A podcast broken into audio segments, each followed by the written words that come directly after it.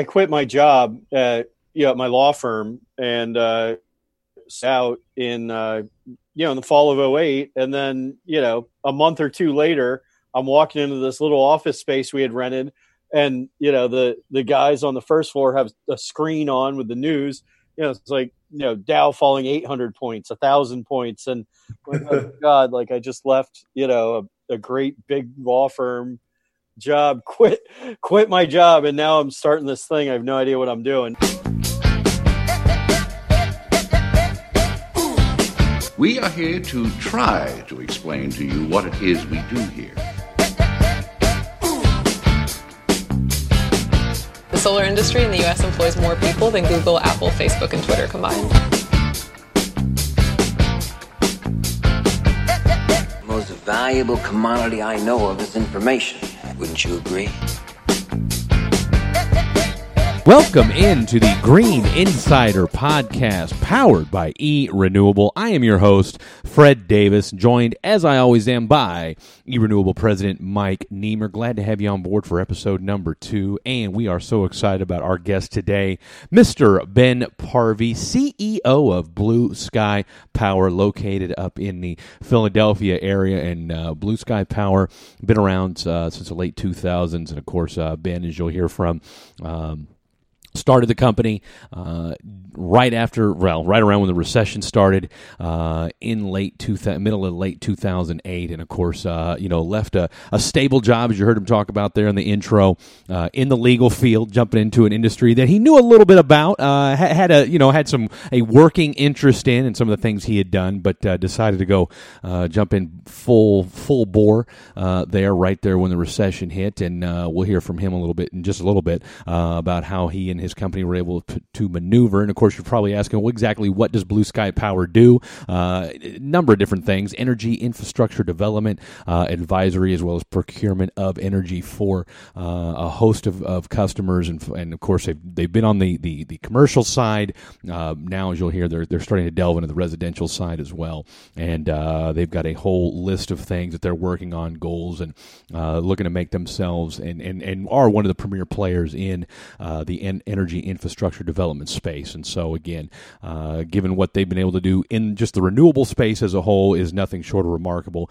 Uh, really, in the short amount of time they've been around, and of course, that's a testament to Ben Parvey, his leadership, and his staff, and what they've been able to do. So, without further ado, please enjoy Ben Parvey, CEO of Blue Sky Power. All right, Ben. So you mentioned already that all right, so you you went from a, a, as you mentioned a stable job in the legal field. You jump into an industry that you know you have a working knowledge of, but again, you're still a, a, a neophyte in some ways to this to the renewable space, to the energy procurement, infrastructure development side explain the process of of starting this company and and you know just kind of the volatile time that you jumped in and you went ahead and made this move? You know, we pieced it together, and in 2009 they started the they passed ARRA, the Recovery and Reinvestment Act, similar similar to some of the stimulus funds here, and a lot of it was for um, you know renewable uh, energy and energy infrastructure. In 2005, yeah, they passed the Energy Independence and Security Act under the Bush administration, and that had the renewable energy investment tax credits, which really started all this off. And so, uh, you know, I chaired our county environmental commission and was starting to piece together, being a bond lawyer, with uh, the trends we were following in the county mm. of pursuing renewable energy projects. And so we started the company to do project development and finance. We went to Wharton strategic business planning classes and then figured you know, from 07 into 08. And then it was perfect time to, we were ready to execute. And, uh, you know, then recession happened. So at first it was a little scary, but then, you know, we quickly had an uptick of school districts, municipalities, and entities that, that wanted to pursue solar projects. And New Jersey was just getting their renewable uh, portfolio standards and their energy master plan together. And, you know, other states started following suit. So it, it ended up working out. Um, I think different than the 08 recession, you know, these events are transformational. What's going on right now? Um, you know, 08 was a long, painful slog of, you know, a lot of people losing their jobs, a lot of industries, you know, losing a ton of steam and it taking a long time to get back. Um, we might get back. I mean, I, I don't, I question the U or the V or the J shaped recovery people are talking about. Um, because it, you know, to have lost this many jobs, it will take a while so while the economy may improve, there are going to be a lot of people who are unemployed um, and need to find their way into the economy. But uh, I will say we're going to see some dramatic transformation due to the changes people have made in terms of collaboration, technology. Um, I think the pace of innovation is going to increase. Why, and what makes you say that? Why why why is it going to be different this time around? Um, it's just the circumstances are different. I mean, it, it forced everyone, you know, go into you know into hiding uh, for for many months in their in their homes, and it forced teams to collaborate and to innovate um, and to come up with ways of, of advancing things more quickly. So we've adapted and figured out ways of effective collaboration that are more effective and more efficient than you know, hopping on a plane for a one hour meeting um, to try to get something accomplished. Instead, with all of that time over two days to do something like that and all of the money spent and all of the inefficiency, um, you and I could have, you know, could just take care of that in an hour over the phone and have the tools to be able to do it. So, like, with Zoom before all this hit, now everyone, you know, is on Zoom communicating like we are now and I think just the pace of innovation and collaboration is going to increase rapidly. What has Blue Sky and, learned? Oh, I'm sorry. Go ahead. No, I just want to say, and um, the status quo no longer has to be the status quo. Right. I mean, sort of everything is on the table now. Like we've realized that sort of, you know, everything everything's up for debate right now what has Blue Sky learned, or what have you guys done differently, or what's kind of been the, you know, like I said, with the quarantine and, and with again with your business changing and, and just the entire structure, how have you guys adapted, and how are you different now versus when this thing hit three months ago? Uh, we're completely different. We've gone through a total transformation. Really? So uh, I can't say that the transformation has been fully effectuated yet, but it is in process. So you know our traditional business model that we've done you know since we did our business plan in 2007 and started the company in 08 has been you know the development and finance and you know project development processes of developing clean renewable energy projects for municipalities institutions and commercial and industrial facilities mm-hmm. at risk project development and some consultancy We've done a bunch of great projects. We've done, you know, close to a couple hundred million dollars worth of renewable energy projects. We're proud of our track record, but we wasted an inordinate amount of time doing at-risk project development. So, you know, we had a, a deal that sort of wasn't for uh, you know a large commercial mixed-use facility in the middle of the city. Great project, but you know, with all the pain their industry suffering, they just couldn't commit to a long-term project we've done that a lot. What we learned is to, and we were on the path of going with a business model that we've had for 12 years and works. We were starting to develop ways to uh, entities off the grid and implement microgrid projects. So that's just a circumstance of technology advancing and pricing coming down for solar and battery storage and fuel cells and other microgrid controllers. But the timing of that dovetails very nicely to getting people off the grid, which is a concept that many people in the utility and energy industry don't talk about much, but is completely viable. So we can all invest in renewables, but ultimately, when uh, a storm comes and trees knock out power lines, the power's still out. But if you do microgrids and distributed generation and take people off the grid with redundancy, you can offer 100% guaranteed uptime and cleaner energy that is also now at a price point that's equal to grid power. So instead of going the long project development cycle, we're starting mass marketing of getting people completely off the grid and offer uh, customer service in a way that the utilities just aren't able to offer. So when you do this mass marketing, right? And so when when did this kind of when did did this shift happen prior to the COVID? Is this something that you guys started to see, or maybe this kind of uh, you know uh, expedited that process that you guys had already been having maybe some backdoor conver- or back office conversations about? Yeah, I, strategic planning sessions, something good to talk about. You know, our business cards, you know, do say get off the grid, but um, meaning in large part for distributed generation and microgrids. This advanced and expedited our planning on that to say why not? Why not just execute on that model? And so still doing our traditional business we've taken the last couple of months to fully implement a an actionable strategic framework to execute on that so when you say get people, when you're talking about getting people off the grid, are you talking about? Are you talking about? And I know just from the research I've done and just reading a little bit about your background, are we talking about you know universities, municipalities, hospitals? Or are you talking about trying to do individuals? Or who are you trying to get off the grid? Yes, a little bit every anybody anybody, anybody that wants yeah. to get off the grid, you're you're, you're there for them. Well, yeah, I mean, but but from a marketing perspective, for the forever we're going to target residential customers, which is something we've not done before. So we've we've always said, you know, let's not deal with individual issues. Our experience is in, you know, government, large commercial, large industry. We know we can do that. So really our focus is residential, small commercial in one bucket. Mm-hmm. And then critical manufacturing and critical operations, meaning hospitals, uh, universities, uh, emergency uh, operations centers for municipalities, counties, et cetera.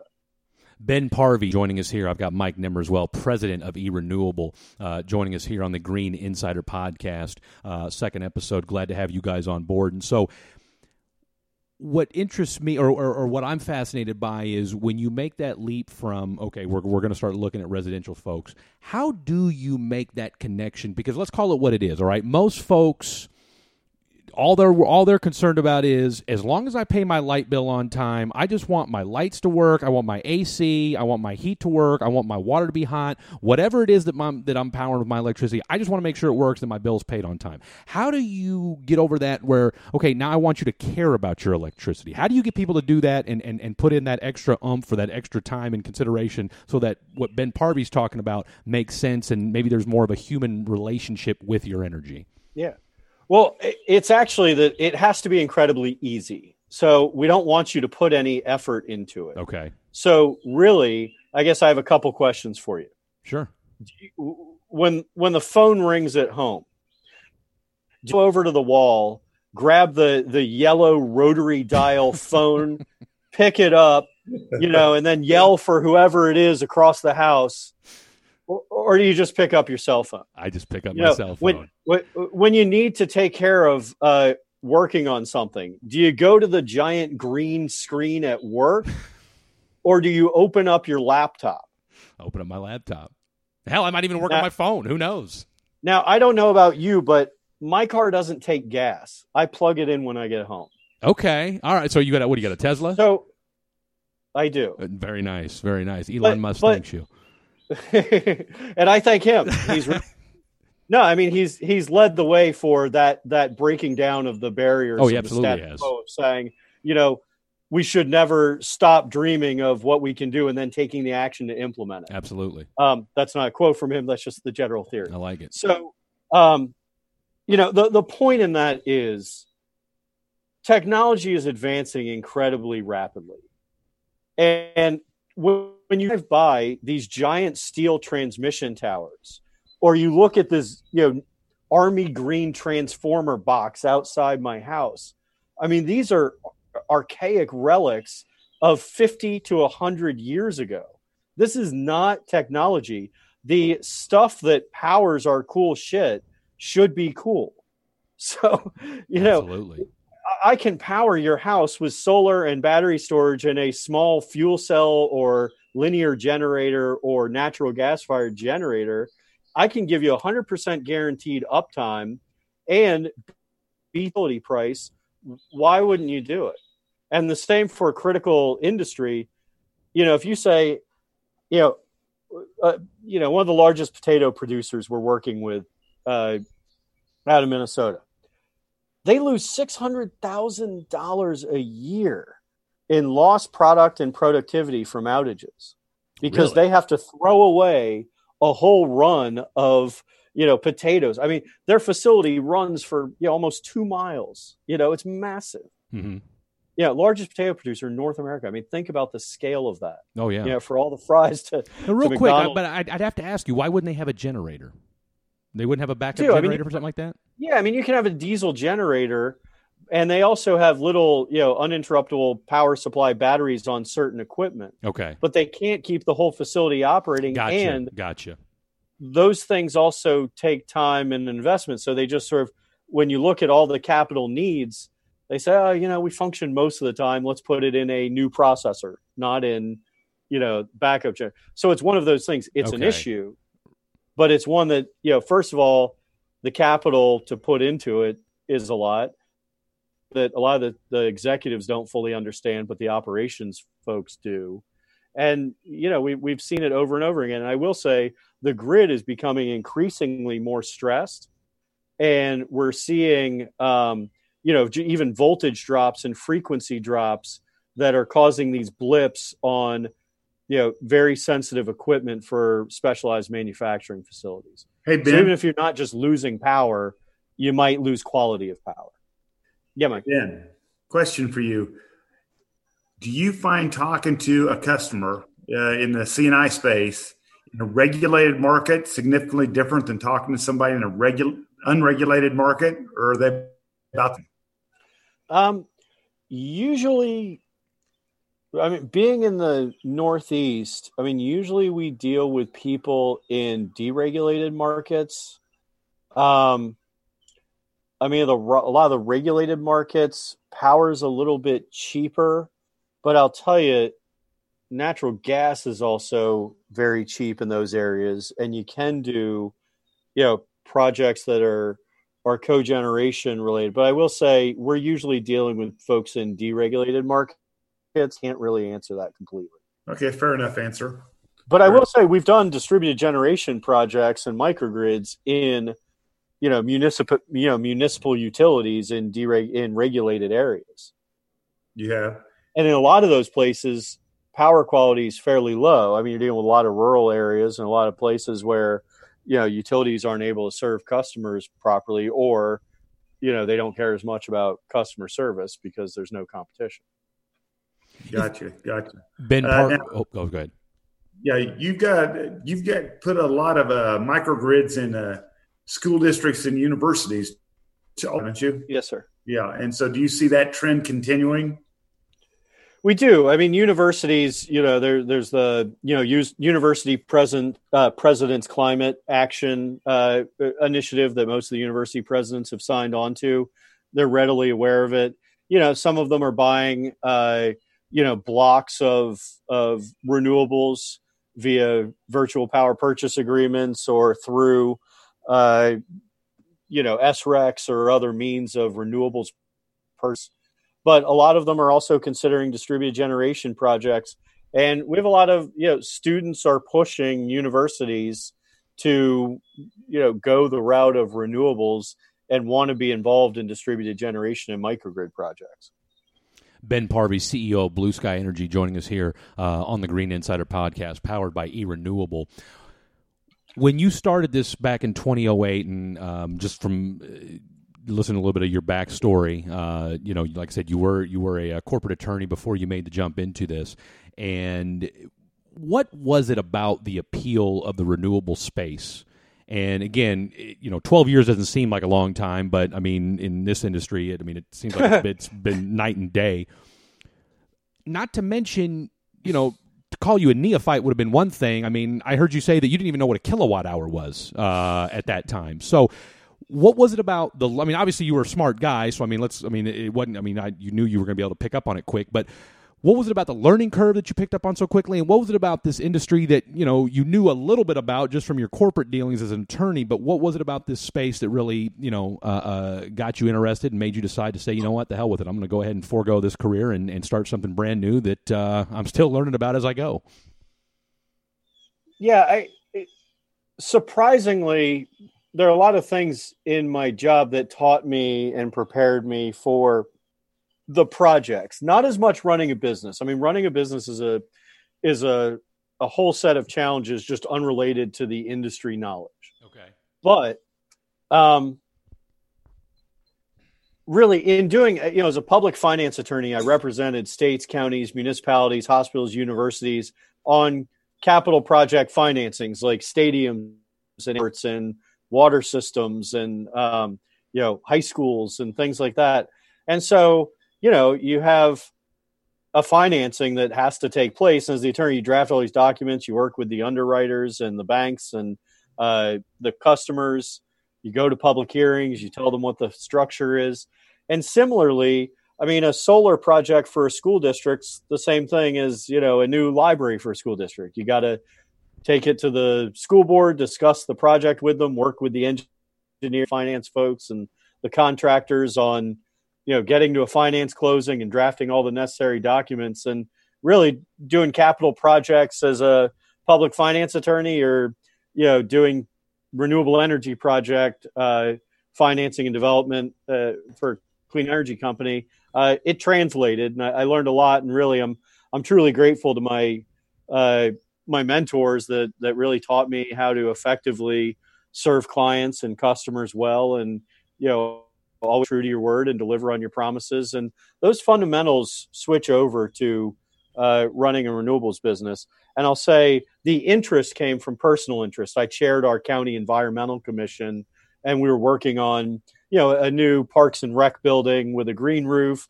We discussed putting solar on it, and you know that was before I ever thought about business. But then a light bulb went off, and I said, well, you know these same things I'm helping this county environmental commission with as well as what I work on, you know, in capital project financing, I could be doing to help advance renewables and, and help heal the earth. And so, so you're, th- eh, but, he, but here's the thing though, and and again, you've talked about it. It's one thing to say, hey, I you know I want to recycle, I want to do this, I want to do that, but you put, I mean, you put the rubber to the road, and again, you left a, a, a good career to do that. What was the final impetus to where you said, okay, this is I'm I'm, I'm doing this. We're going to make this thing a reality. Well, I, I think it's just we got to a point that we were done with our business plan. And we felt that you know it was it was time to execute. We basically had gotten it to a point where you know we we had addressed a lot of the assumptions. We had gone you know these wharton strategic business planning classes at night. We were working with our you know our professor there. And you know we had it to a point that we thought we were ready to execute. And I sort of had a forcing function and I was working on a number of deals. Yeah, I was sort of at a burnout phase on those.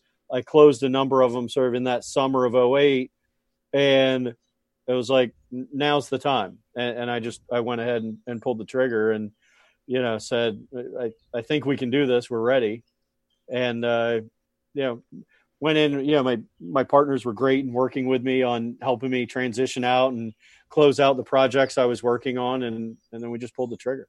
How long did it take to gain some traction? Where you where you know Blue Sky Power gets going, and and uh, what was kind of the impetus for the name Blue Sky Power?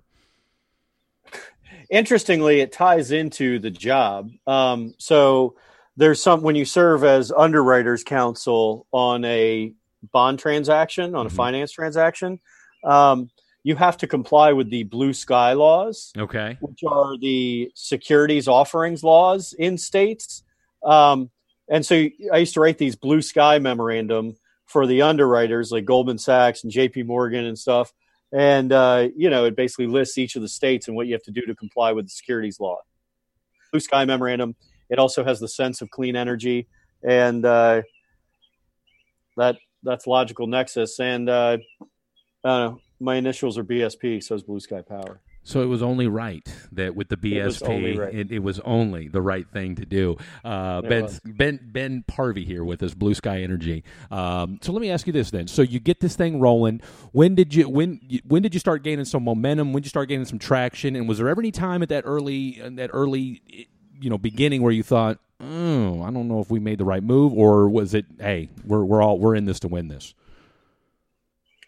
I think I always had the attitude of we're in this to win this. Um, I've always had the attitude that sort of failure is not an option. But you know, running a, a business and, and you know, renewables market has gone up and down and up and down. You know, and you know, solar's hot in one state, and then you know, CHP's hot, and then microgrids, and you know, it's forever changing. So we've had to adopt a lot, adapt a lot. Um, but really as soon as we started started going um, i mean we were we were all in. And you know we had a you know some advisory work meaning from some school districts hired us early on.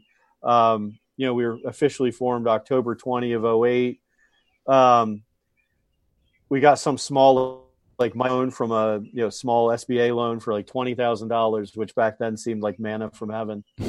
And uh, you know that allowed us to start out and then we went to you know business incubator office space and um, you know some school districts engaged us to help them with their solar projects and a senior living facility we did a big project for. And it just kept rolling from there. And uh, you know there certainly have been tough times. And you know 2012 and the 13 was a you know sort of a downtime for solar in the region. And Mhm. um, you know, I'll say this, you know, current has been a real challenge and caused us to do a lot of soul searching. But I think, as we talked about at the beginning, it helped us refine our model, and I think really is going to be, you know, the impetus for our long term success. What would you say? Ben? Oh, I'm sorry, real quick, Mike. What would you say the biggest misconception is about renewable energy?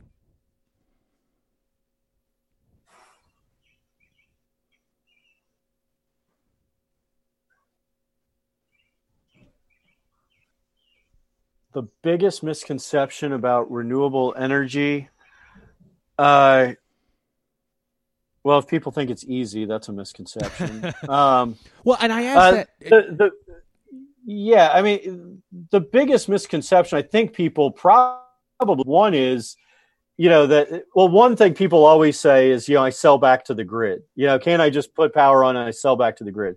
That's not really something that happens. Either you net meter, meaning your meter may spin backwards when you're producing, but the utility's not giving you money for your power. They don't want your power.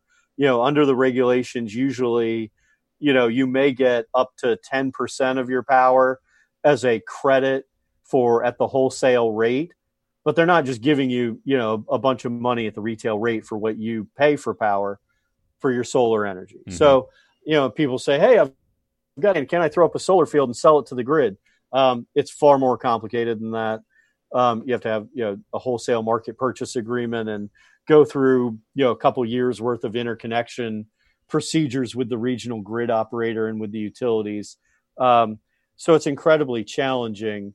Um, another you know another misconception people have a lot of times is that you know a community solar project people put up a solar project and they think it's feeding houses.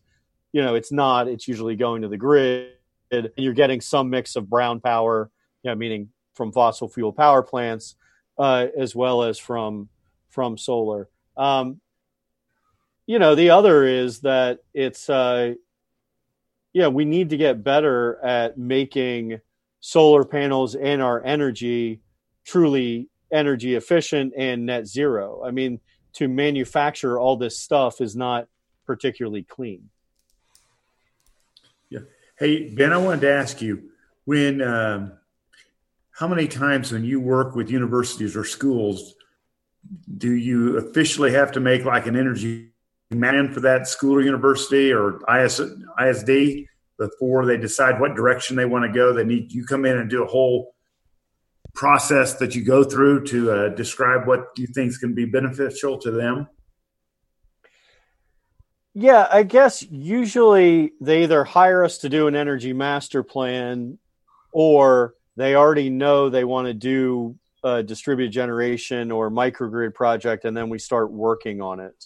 So um, usually there's usually not proposing it. Usually they have some idea about which direction they want to go, having had conversations with their you know engineers or capital projects folks or their consultant. Um, I mean, if they approach us, we usually tell them that's the route to go. Okay, when you when they talk to you about an energy master plan, is that something the university typically is that a low enough cost that they don't have to put it out on an RFP and you just can if they like you they can contract with you and you do that project or is that still an RFP process? Usually still an RFP process, even if it's even if it's a less yeah because they're not bidding out construction at that, point consultancy services and right. you know a you know a a proposal or an RFP or an RFQ for consultancy advisory services is usually less onerous than a construction bid for a you know multi-million dollar capital project. But you know it's still usually in the range of you know an engagement for 50 to a couple hundred thousand dollars. So it, it right, so it's over their limits that they have to then yeah usually. Yeah.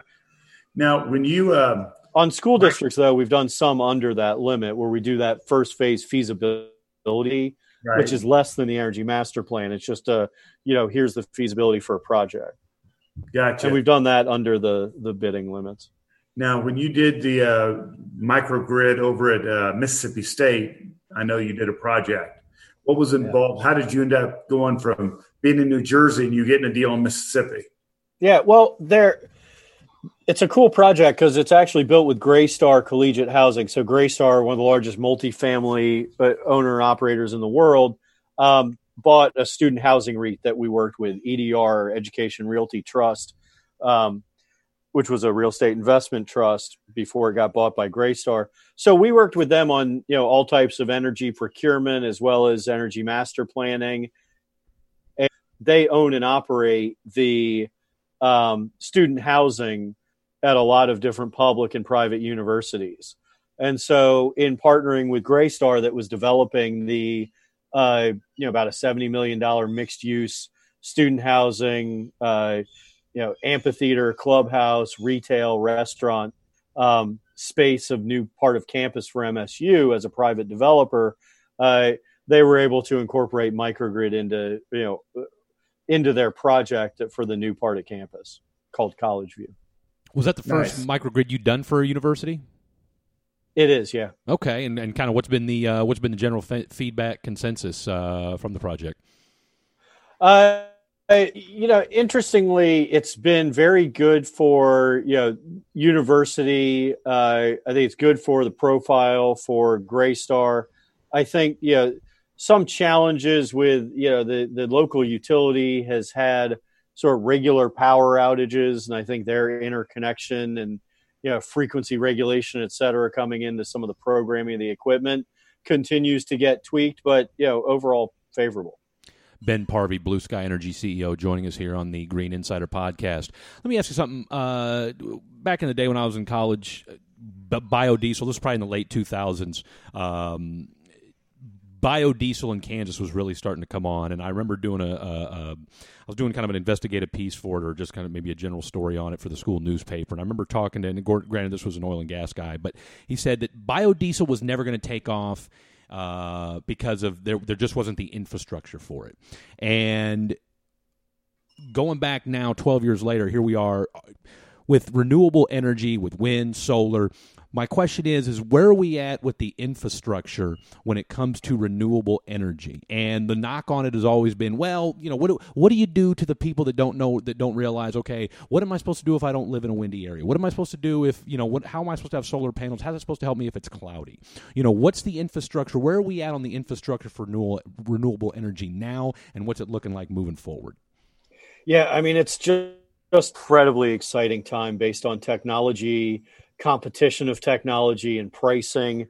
Um, it's a whole different industry than it was 12 years ago.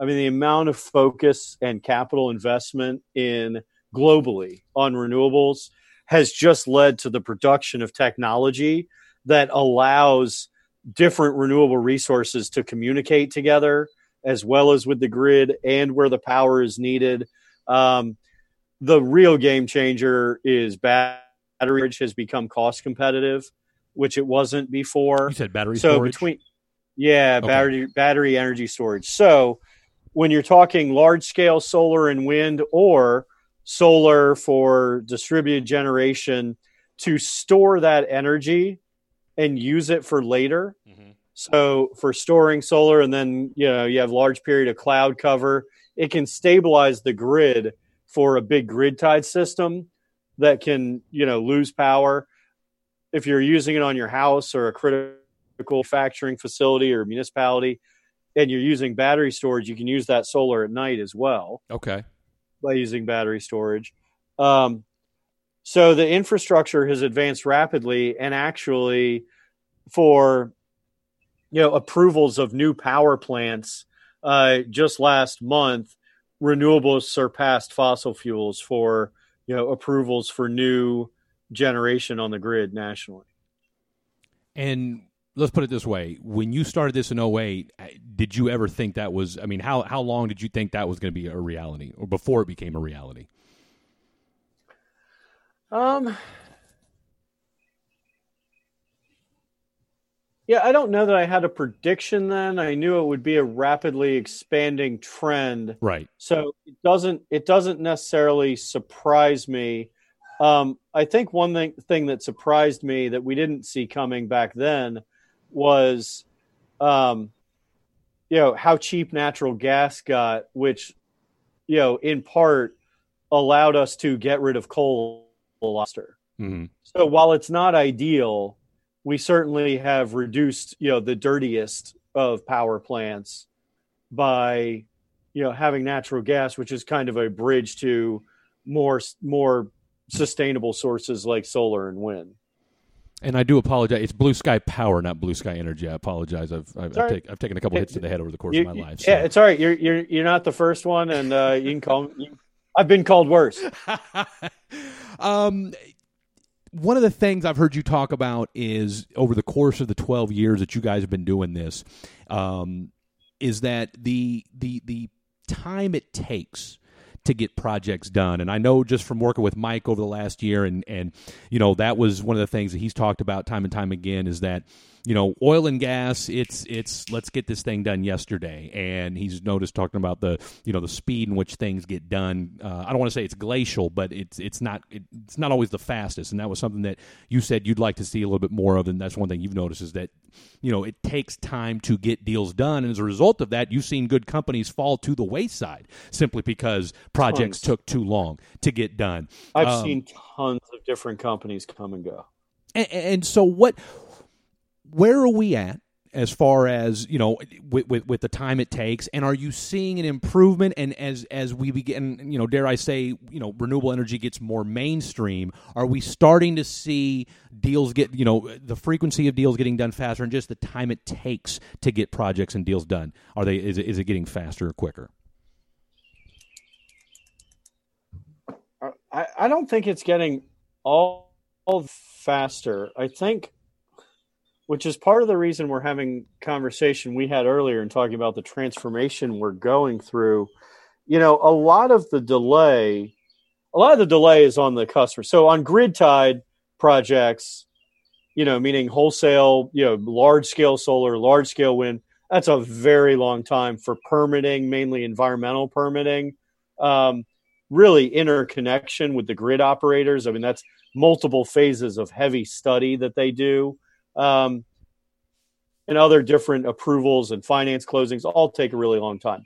On microgrids and distributed generation, a lot of that delay is based on utility interconnection, not as much on permitting, but also on sort of customer speed. You know, there's a lot of hesitation.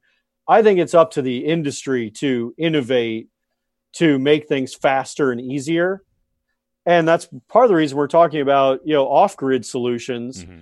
is because if we're doing off-grid solution, we're talking about doing, you know, renewable energy on private property that doesn't have to go through the utility interconnection process.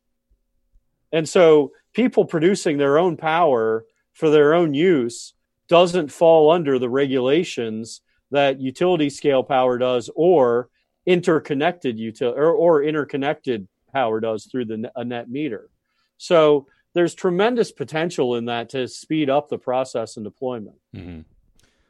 You talked about that. You know, one thing you want Blue Sky Power to do. Um, well, it's kind of twofold. One, by 2040, you want to be the leader um, in in you want, or you want to be the largest distributed energy infrastructure company uh, in America by 2040. Can I actually change that? You want you want to push that back a little bit, or we or we no, I don't. Oh, we want to make I, it 2030. No, I just want to change the phraseology there because we've actually changed this. Okay. Um, being the largest doesn't mean being the best. Ah, okay, very true. So you don't want to be too big goal, to fail. well, that would be nice, but no, our our goal is not to be the largest. Okay. We thought we thought it was. What we realized though is a lot of people can try to compete for market share and to be the the largest. Uh-huh but we want to be the best. Okay. So we've evolved it. So the Blue Sky 2040 mission, you know, our BHAG, our big, hairy, audacious goal is to be the highest JD Power rated local power company in America. Okay. All right. I like that. It's, we it's want, quite a mouthful. We, we want to make a whole new, you know, because they have they have rated JD Power rates utilities. Okay. So we're going to target the 10 worst utility areas and it's our goal to be the highest rated local power company. Where are you guys at right now? Well, they don't. That's not even a category of their rankings right now. Okay, so that, that's then that's the next step. Then okay, I like our it. goal. Our goal is to innovate and create enough of a segment that it ends up being a JD Power rated segment, gotcha. and that we're number we're number one in that year after year because whether it's renewable energy or cars or laptops or health insurance or any product or service, yeah. the customers and their experience are what really makes you know happiness and make innovation happen. And it's our goal to serve customers. You know, we've spent all this time over the last 12 years developing projects and talking about you know the, the technology, the finance structures, et cetera. But you know, over the last you know couple years, we've realized it's all about our customers. It's mm. the the happiness of our customers, regardless of what we're doing. And our sole focus is is on being energized for our customers' success. So, if you in, in, clearly, I mean, and again, you guys have obviously made you know massive strides in twelve years. Where do you need to get better at? Uh, t- t- t- we need to get better at uh, targeting the customers who need us or getting in front of the customers who need us more quickly. You know, we spend a lot of time, waste a ton of time, you know, talking to good potential partners and or good potential, you know, customers that partners refer us to, and we spend a ton of time and money, um, you know, dragging them along and convincing them they should do a project. Um, need to get better at getting in front of those customers and communities that want to implement you know, renewable energies and get off the grid now. Fair enough. Fair enough. I'll get you. I'll get you out of here with this. Um, we're 12 years into this. We want to be the best in 2040. Um, what are you most proud of through 12 years of being with B- Blue Sky Power? Um, I'm most proud of of where we are today. I'm most proud of our team and the way that we have come together in the current um, you know global pandemic uh, difficulties in the economy uh, civil unrest and challenges and you know debate in the public sphere. And i think that i'm incredibly proud of our team our dedication to each other our dedication to, to communities, and that we've taken this time to serve our customers and improve the quality of life of, of our team, our customers, and their communities. Makes perfect sense to me. And listen, you guys are clearly on the right track. And um, again, just from everything I've read and, and uh, just some of the interviews I've heard, again, you, you guys have done a fantastic job. And uh, I mean, listen, I'm, I'm convinced you guys are certainly well on your way of uh, being the best uh, energy used to be distributed energy infrastructure company in America. I appreciate that. You're I appreciate it. Mike, you got anything? Nope. Ben, I appreciate your time today. Yeah, Mike, it's good to see you, Fred. Uh, great, great pleasure talking to you today. I, I, really appreciate you having such great dialogue and, and allowing us the time to be able to do this. Hey, listen, again, I, I, thank you so much. We're trying to, you know, we're we're we're new to this this industry, and and uh, I've like I said, being an oil and gas guy, I certainly appreciate the challenges, and and it's just it, it the, the you just get a different feeling, right? I mean, there's just something different about renewable energy, the solar, the wind aspect of it, but it just it, the fact that you're doing something that benefits people on just so many different levels and it benefits, you know, where we live and I know you got kids, I got kids, Mike's got grandkids, so you know, I mean, let's let's call it what it is. We want them to be as, as in, in a beautiful place like you're in right now so that, you know what, we can feel good about what they're doing in the future. Yeah, agreed. I mean, there there is an excitement about it, and a lot of people are excited to talk about it. We just got to get more people moved from talking to action. Absolutely. Well, listen, we'll get this thing rocking and rolling, and uh, let's do this again in uh, five or six months and see where everybody's at. All right, that would be great. I appreciate it. Have a great afternoon, Delman. Same to you, sir. You, All right, talk to y'all later. Bye-bye. Take care. Thank you very much once again to Mr. Ben Parvey for taking time out of his busy day and out of his busy schedule to take time with us here on the Green Insider podcast. Mike, I don't know about you, but I know I certainly learned uh, quite a bit that I didn't know before about just where we're at as far as the renewable space goes, and more importantly, uh, just the emergence of, of microgrids uh, in the renewable space. Yeah, the interesting part about uh, the discussion with Ben was about the growth in the past 12 years with regards to how different projects have changed and taken different shape, uh, how everything has moved along. Uh, the one constant that we still continue to see is it doesn't move as fast as everybody would like it to, but we're at least making progress. Okay. Yeah, it was quite educational when he talked about this year is the first year there's more power plant permitting for green products than there are for the brown products. And uh, that's a first. So that's a continued growth in the renewable space that makes it exciting to be in this space. And I think um, if our listeners listen all the way through the uh, podcast here for the 40 minutes that we've been on or whatever, uh, they'll learn a lot from Ben and uh, uh, and we'll be glad to make an introduction if they so need it. But anyway, thanks, Fred, for your time. You did a great job today. Ben, thank you for your time. Thank you so much for that, Mike. And uh, of course, Mike Niemer, president of eRenewable. Uh, if you want to contact Mike, uh, you can send him an email, mike at erenew.net. And of course, all that information, uh, anything you want to know about eRenewable, you can find at the website erenew.net. Net. Want to thank everybody for taking time to listen to the Green Insider Podcast, episode two with Ben Parvey. You can find all the episodes at erenew.net. And of course, coming very soon, we'll have it on Apple iTunes as well as Google, Spotify, and whatever uh, podcast. Uh, Spotify spot you listen to. So definitely check that out. So once again, thank you again. The Green Insider, powered by eRenewable. eRenewable, where we make going green a lot easier. Thank you guys for your time. Good night. God bless.